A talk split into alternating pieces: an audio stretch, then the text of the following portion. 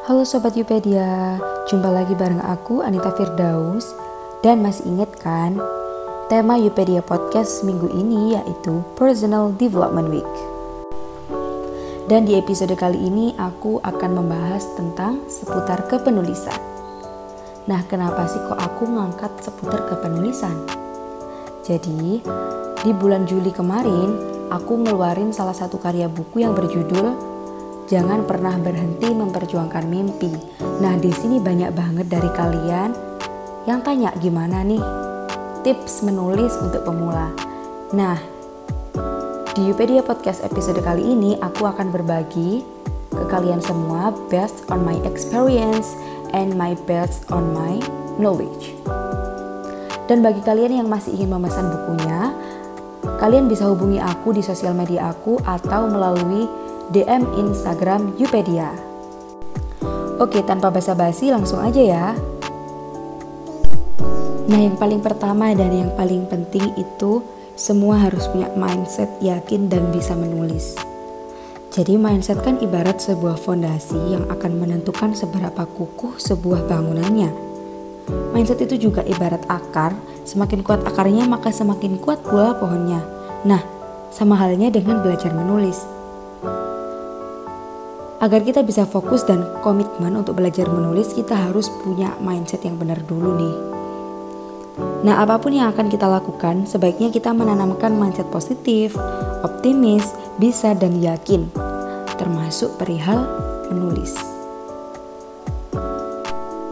Sebab bagaimana mindset yang dibangun biasanya akan berpengaruh bagaimana kita bertindak. Kalau mindset yang dibangun adalah ragu-ragu, merasa nggak bisa, nggak percaya diri, yakin deh dalam prosesnya juga akan tersendat-sendat gitu loh. Ada aja alasan-alasan yang kita bikin yang membuat kita merasa nggak bisa, padahal bisa. Hanya saja belum dicoba, gitu aja. Nah, bahkan penulis Harry Potter, J.K. Rowling, sudah beberapa kali ditolak penerbit. Asmana dia sebelum jadi hebat pernah juga dalam keadaan terpuruk. Fiersa Besari sudah pernah ditolak sebelum karyanya bestseller. Nah, kamu belum juga mulai udah mengeluh. Jangan ya.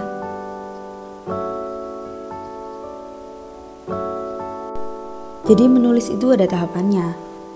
Eh, banyak penulis yang instan, yang maunya instan segera menghasilkan padahal menulisnya belum cukup konsisten. Atau ada juga mau-maunya cepet dapat duit nih, tapi mau membaca aja susah banget.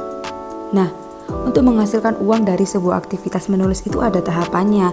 Paling tidak kamu harus melewati mulai nulis dulu, konsisten baru mikirin penghasilan. Kalau udah mau menghasilkan tapi belum konsisten, lebih baik skip dulu ya. Mikir dulu bagaimana menemukan waktu yang tepat untuk konsisten menulis sambil memikirkan branding dan juga mau menjual tulisan yang seperti apa. Nah, biasanya udah percaya diri, bisa tapi bingung mengaplikasikannya mulai dari mana gitu kan. Nah, kalian harus menulis sesuai kemampuan yang kamu bisa. Tulislah apa-apa yang kamu bisa, apa yang dirasa, apa yang difikirkan. Menulis itu cuma memindahkan apa yang ada di kepala ke dalam bentuk tulisan. Jadi apa pun pikiran kamu langsung tulis, gak usah tunggu ide-ide muncul lagi. Nah menulis itu mudah, jangan dibawa rumit, santai aja. Berpikir sederhana dan jangan dibuat rumit, oke? Okay? Kuncinya tulislah apa yang kamu bisa dan kamu rasa. Karena ide itu nggak datang dua kali teman-teman. Kemudian, kamu nggak perlu mikirin apakah tata tulismu sesuai ejaan bahasa Indonesia atau enggak. Hal ini itu urusan belakang. Yang harus kamu lakukan sekarang adalah cuma memulai, terus berproses dan jangan berhenti. Nah, mengenai ejaan dan tata bahasa akan bisa dipahami seiring berprosesnya kamu menulis.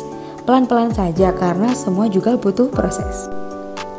Kemudian temukan kenyamanan di mana kamu punya waktu untuk menulis dan fokus di sana. Misalnya nih, saya lebih suka menulis sebelum subuh atau ketika malam. Gitu kan. Jadi tergantung golden time uh, pribadi masing-masing. Jadi bangun kebiasaan untuk menulis. Setiap orang punya waktu emasnya tersendiri. Jadi tentukan waktu terbaikmu untuk menulis. Nah, seperti yang aku bilang tadi, saat kamu ingin mulai menulis, maka kamu harus punya waktu spesial. cari tempat dan suasana yang pas menurut diri kamu sendiri. Nah, sebisa mungkin off-kan sejenak media sosialmu dan fokuslah dengan tulisan yang akan kamu buat. Nah, semakin kamu fokus, maka akan semakin mudah apa-apa yang kamu pikirkan tertuangkan dalam bentuk tulisan.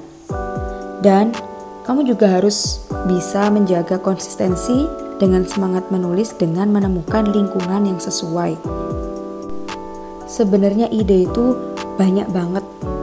Bisa dapat dari pengalaman, bisa dari hal-hal yang ada di sekitar kamu saat ini, bisa dari buku yang kamu baca, terus kemudian kamu kembangkan, kemudian kamu bisa mendapatkan ide dari curhatan cerita orang lain. Kemudian kamu bisa mendapatkan ide menulis ini dari apa yang kamu lihat, yang kamu rasakan dan yang kamu inginkan. Nah, kemudian kamu harus bikin target dan tantangan untuk dirimu sendiri. Maksudnya, bikin target kapan tulisanmu ini harus beres. Misalkan kamu akan menulis 5 halaman tulisan. Nah, jika waktumu cukup padat, kamu bisa membagi tiga waktu Pagi satu halaman, siang satu halaman, malam satu halaman, tergantung kamu sendiri yang mengelolanya.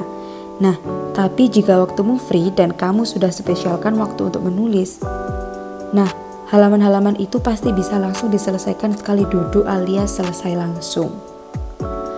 Dan kemudian yang paling penting adalah jangan banyak alasan. Banyak orang yang membuat alasan-alasan tersendiri. Ah, saya belum terbiasa menulis. Saya tidak bisa menulis. Saya tidak punya waktu. Saya tidak suka baca buku. Saya nggak percaya diri.